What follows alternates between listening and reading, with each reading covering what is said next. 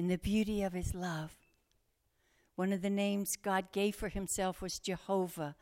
And one of its meanings is that he holds all time inside of himself. And so, whatever he holds inside of himself is important to him. And so, time is important to him. We just finished the Jewish month of Sivan, and we start at sundown tonight, Tammuz. And it's okay if that doesn't mean anything to you, but let me tell you what was happening in these days. These were the days when the Israelites were making the golden calf. These are the days when Moses throws down the tablets. These are the days when the 12 spies were in the promised land and they were trying to decide which way shall I go? Golden calf, God, yes to the promised land, no to the promised land. Tammuz the third, which is this Thursday, is the day, even astronomers have confirmed, when Joshua commanded the sun to stand still, and there was no night. This is a season on God's calendar of invitation to let go of what's been and to arise in not just a new place, but to be a new person in Him.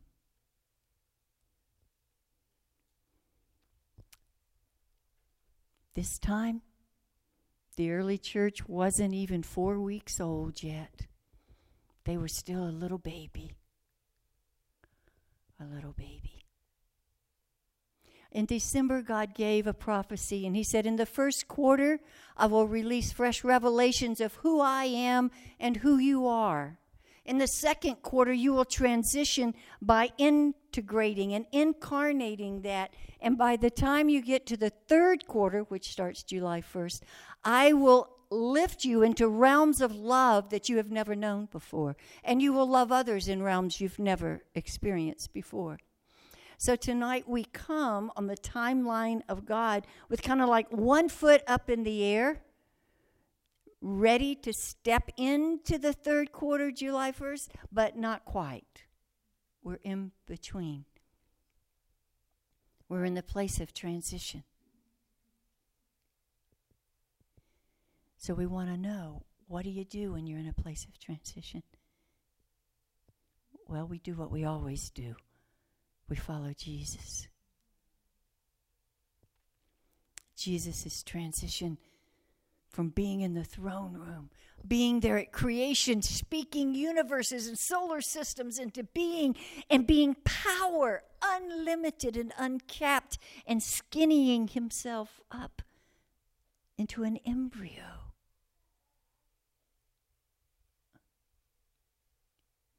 And in those days, there went out a decree from Caesar Augustus that all the world should be taxed. And so everyone went to the place of the root of their family. So Joseph, being of the house of David, of Ruth and Boaz, he went to Bethlehem. He went to his family root.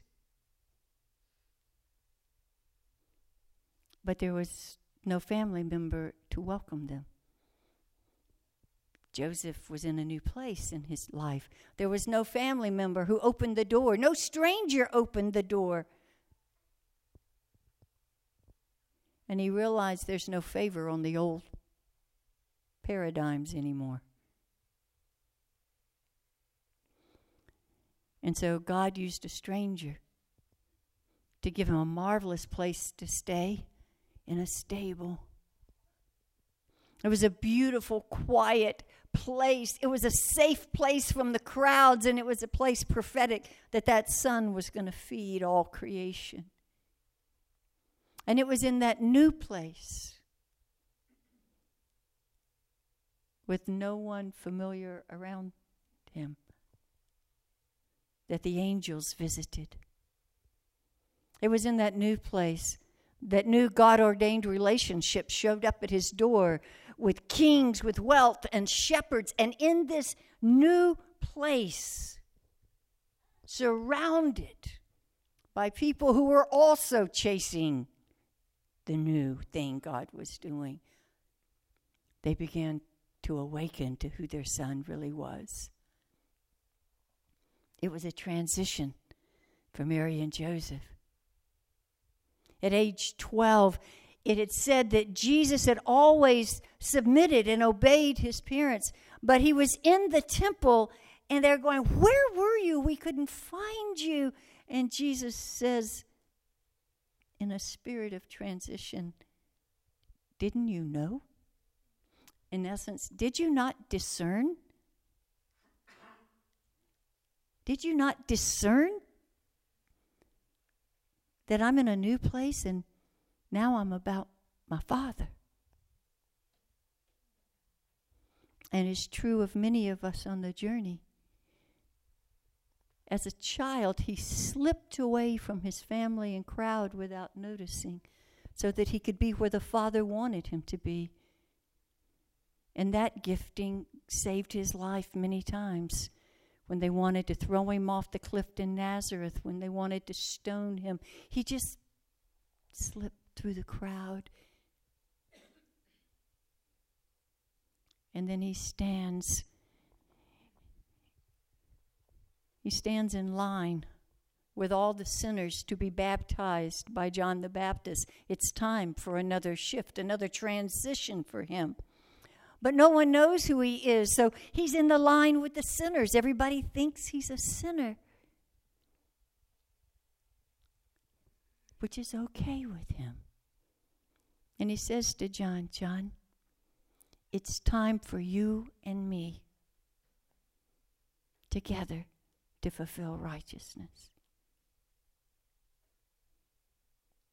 And he transitioned, and John said, That's the Lamb of God. And then he went off to the Mount of Temptation to embrace temptation because he knew all sinners would know temptation. He moves through his ministry with such a grace and he's continually one foot out of the old and one foot in the new. John's disciples start following him, and he turns to them and says, What do you want? Whom do you seek? And they said, We want to know where you live. And in the Jewish, that meant literally I want to live with you. I want to do life with you. I don't want to be separated from you. It wasn't, can I spend a night at your house? And so he transitioned again and leaves his privacy behind and says, Yes, 24 7, come be with me. He's at the wedding in Cana, and Mary has not transitioned yet. She's not caught that her son has stepped into the next realm and she says, They're running out of wine. You need to do something. Do whatever he tells you. And he says, Woman, my time has not come. And so now he straddles.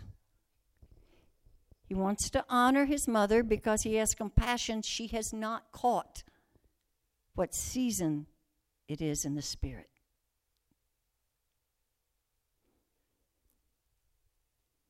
But it is not his time to be revealed. So he turns the water into wine without revealing himself. He takes an earthen vessel, prophetic of you and me, fills it with water, prophetic of the Holy Spirit. When it's poured out, it's the wine, prophetic of the anointing and glory that flows out of you. So he kept his new place of, it's not time to reveal myself. He honored his mom, but he revealed you. His first miracle was revealing you. That you will be this beautiful vessel. And you will be at the marriage feast. He moved through his life with an ease, gliding with the Holy Spirit and shifting from season to season to season.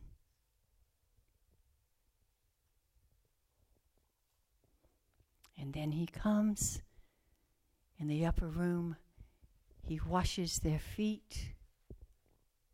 He dismisses Judas, and then the season shifts. With Judas gone, now he pulls back the veil and reveals the fullness of his heart as he prays. John 17. He kept the prayer hidden, not to put his pearls before swine. When the moment was right and Judas was gone, he swings wide his deepest heart's desires and passions and invites us all into his heart.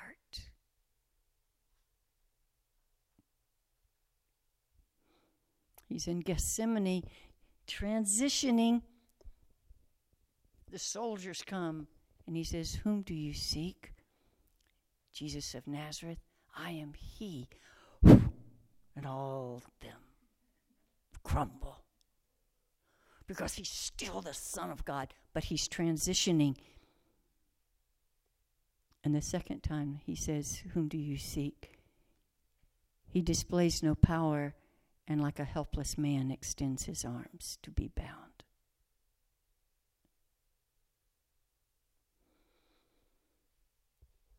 He's crucified. He transitions again in the tomb. He transitions again when he's resurrected. And he's in between in John 20 when he's resurrected and he walks through the door. But then all of a sudden he's solid and they can touch and feel him and he can eat. He's like in between earth and heaven and he's transitioning.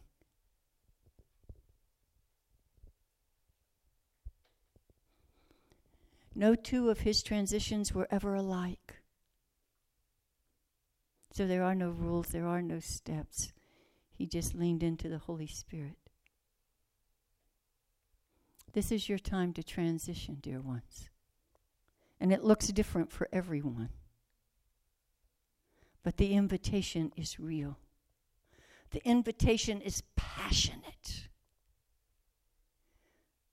I am the God of time.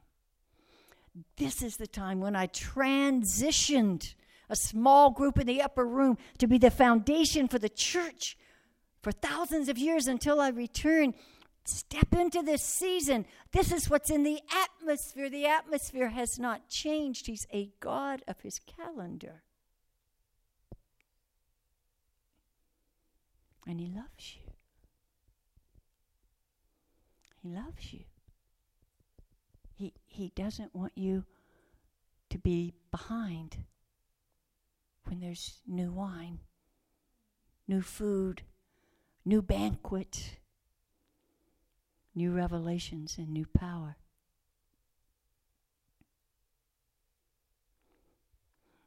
I want to read one verse to you, if I may.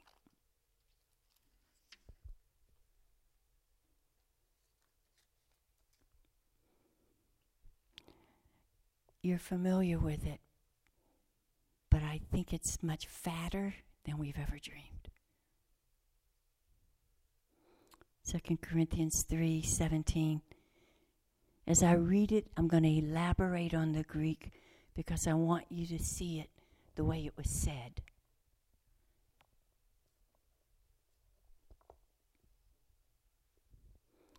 Now the Lord is the Spirit.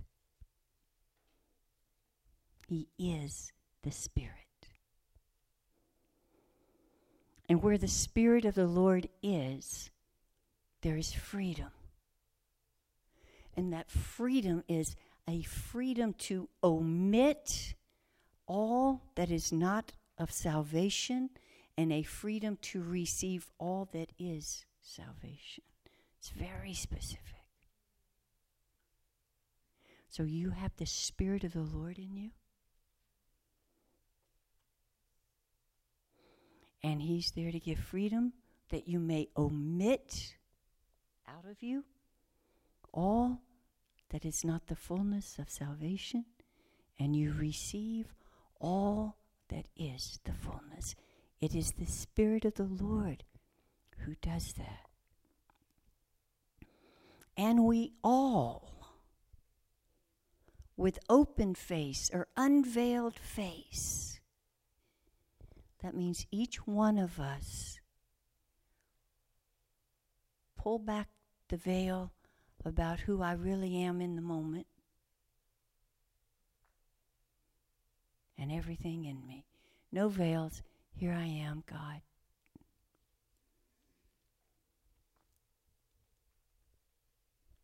Beholding. Beholding is a word of awe and wonder. Like, behold.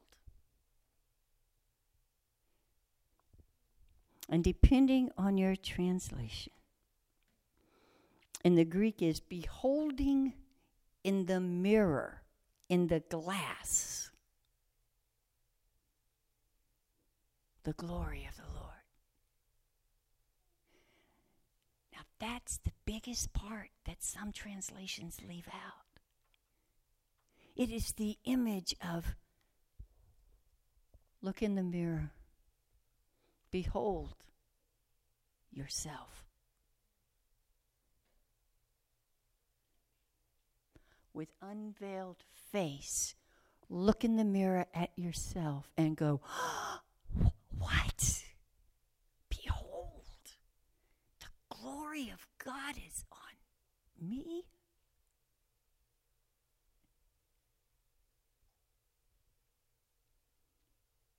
the image is the more you can look in the mirror and behold the glory in yourself you are in such oneness with the Spirit that He begins moving you out of there into here, and then into glory and into glory.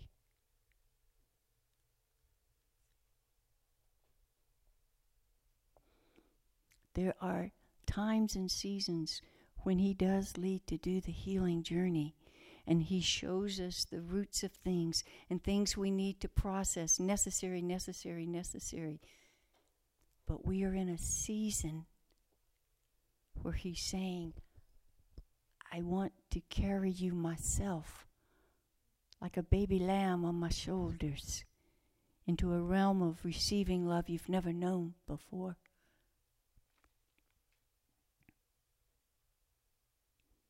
I want you to look in the mirror at yourself.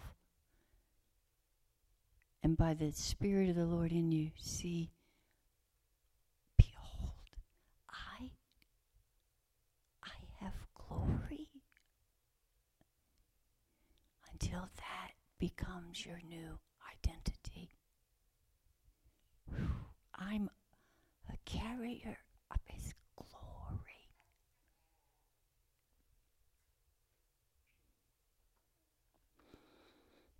There's a um, a French Jewish priest, Raoul Plus, and he was born in the late 1800s. And he said this, and it just undoes me. He said, Christ was so committed to us living the supernatural life. Pause. In this generation, when you say supernatural, they think of signs, wonders, and miracles. Okay? That's not what Plus was talking about. He wasn't talking about, yep, go prophesy, go heal. That's part of it. But in the late 1800s and on into the 1900s, when he wrote, to say Jesus was so intent upon you receiving the supernatural life that you have his character that you supernaturally have the love of Christ, the mercy of Christ, the forgiveness of Christ, the wisdom of Christ, the patience of Christ in you. You so have that new creation where you go, I'm not like I've been all my life. My personality is different. My character is different. My realm of revelation is different. My realm of love for Him and everyone. He said, he was so intent on you having this supernatural life where you're so love. And out of that love, all the signs and gifts flow. You are so drenched in that love that Jesus chose to annihilate his entire self Maybe that doesn't hit you, but there's something about it that just undoes me. He annihilated all of his rights in heaven. He annihilated all his power and authority and surrendered to be arrested. He annihilated everything about himself so that there was room for him to gather in all the sin and all the sickness and all the curses. He had to make room. And so he annihilated his own self to take in all this that we have so that we could become children and just receive a supernatural life.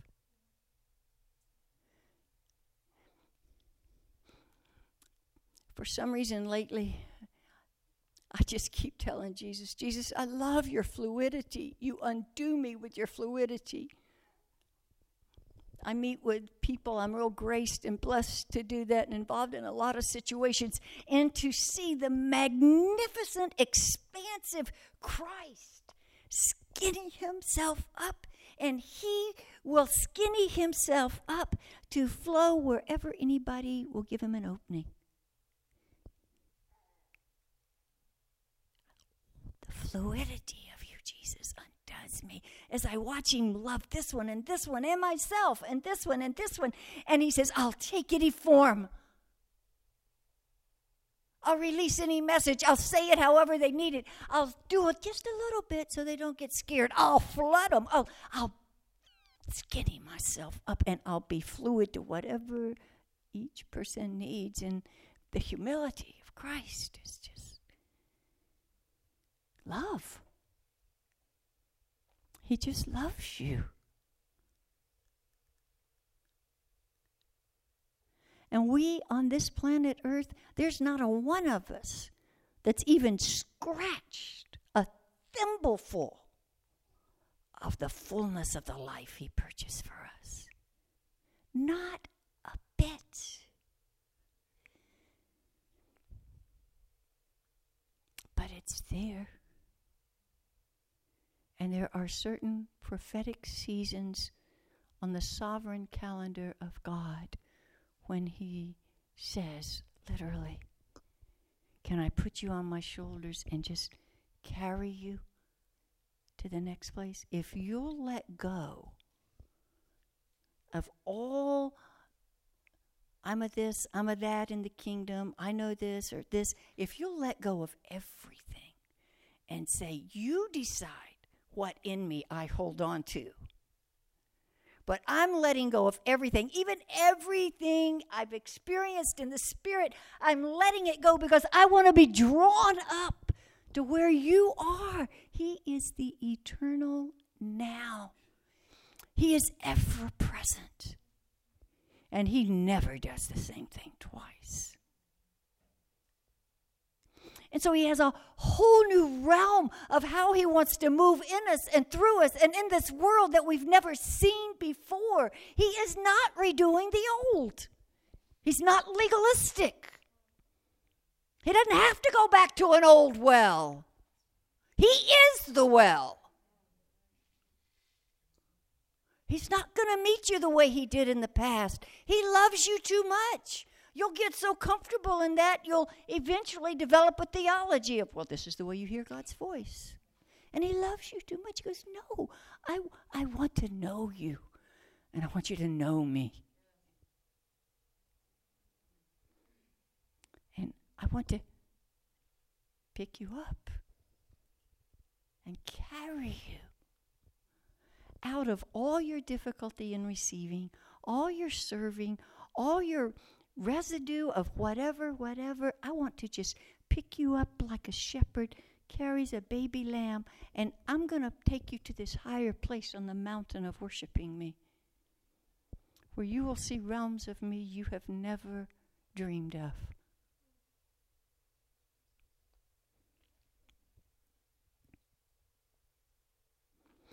Brenda texted me today and said, Do you have anything for the communion table?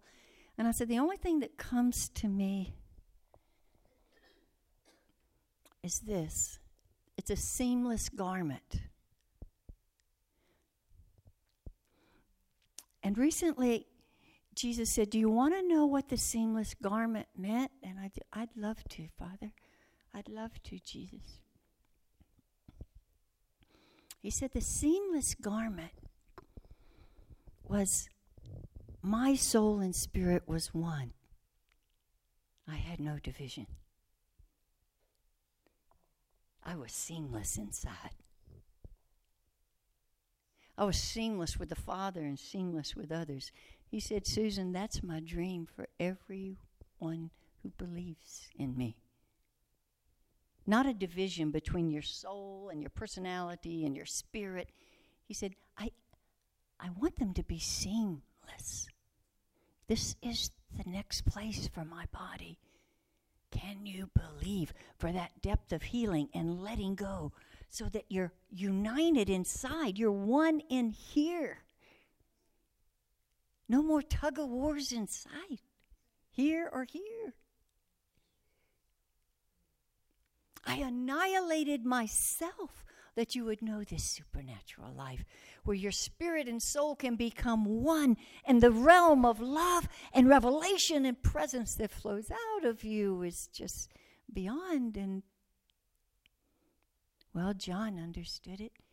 He said you know above all things i pray that you will prosper and have divine health according to soul prosperity and it's the picture the more your soul prospers, which means the more your soul is healed and becomes one with the Spirit in you, divine health begins filling the cells of your body.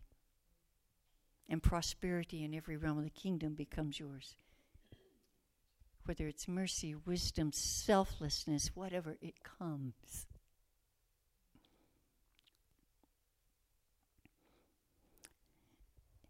This is not a place, my friends, that you can pray yourself into, fast yourself into, study yourself into, cry out to God. No. This is a place that's a gift. It's simply a gift for any who will say, You can carry me, Jesus you can supernaturally, miraculously carry me out of whatever and lift me into a higher realm of your love tonight and in this season. I give you my heart and say, Carry me, love.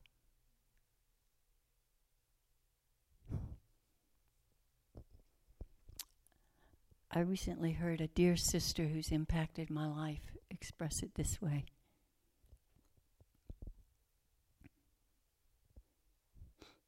Why am I a believer?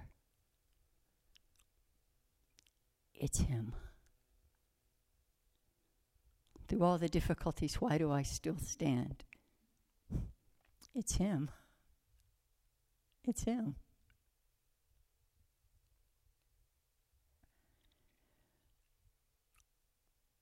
Why don't I back away from him? Because I can't live without him. Dear ones, it's very simple. It's him. It's not all the stuff from the past, the future, the present, the worries, the issues, all the things that can swirl around us. They are not relevant. Do not be deceived. It's Him. And that's all that matters. And we don't even know how to receive and love Him unless He helps us. But if you will let Him have your heart full on tonight, saying, I'll let go of anything and everything. Carry me to that new place of love in you. And then obey Scripture. Look in the mirror. wow. behold, be in awe, like I can't believe it. The glory of God is in me. The glory of God's in me. Oh, behold, how great God it's Him. And the image in the Greek is the more I do that, it incarnates in me and becomes my identity with not, I got the glory of God in me. It's like, no, it's with a behold, awe and wonder. The glory of the Most High God is in me. We've almost made the glory too familiar in this church age. It's an awesome, don't touch, awesome presence and intimacy inside of you.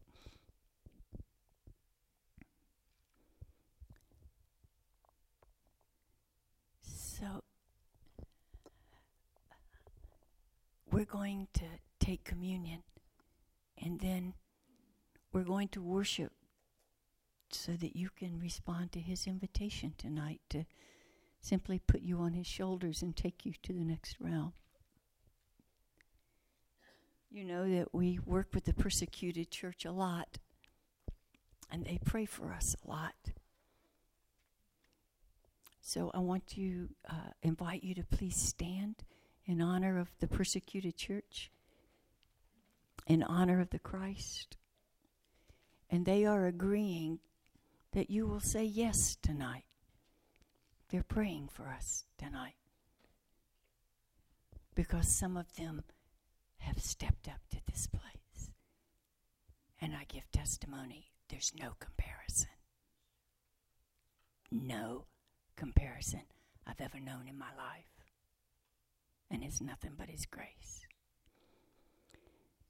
If you're new, many years ago, someone had just gotten out of prison in Laos and was we had a meeting for the underground church in the middle of the night and he shared that when they're in jail this is how they do communion on Sunday mornings. The leader knocks 3 times. The believers knock back so he knows if he's the only believer in jail or not. And then they take the bread and the cup okay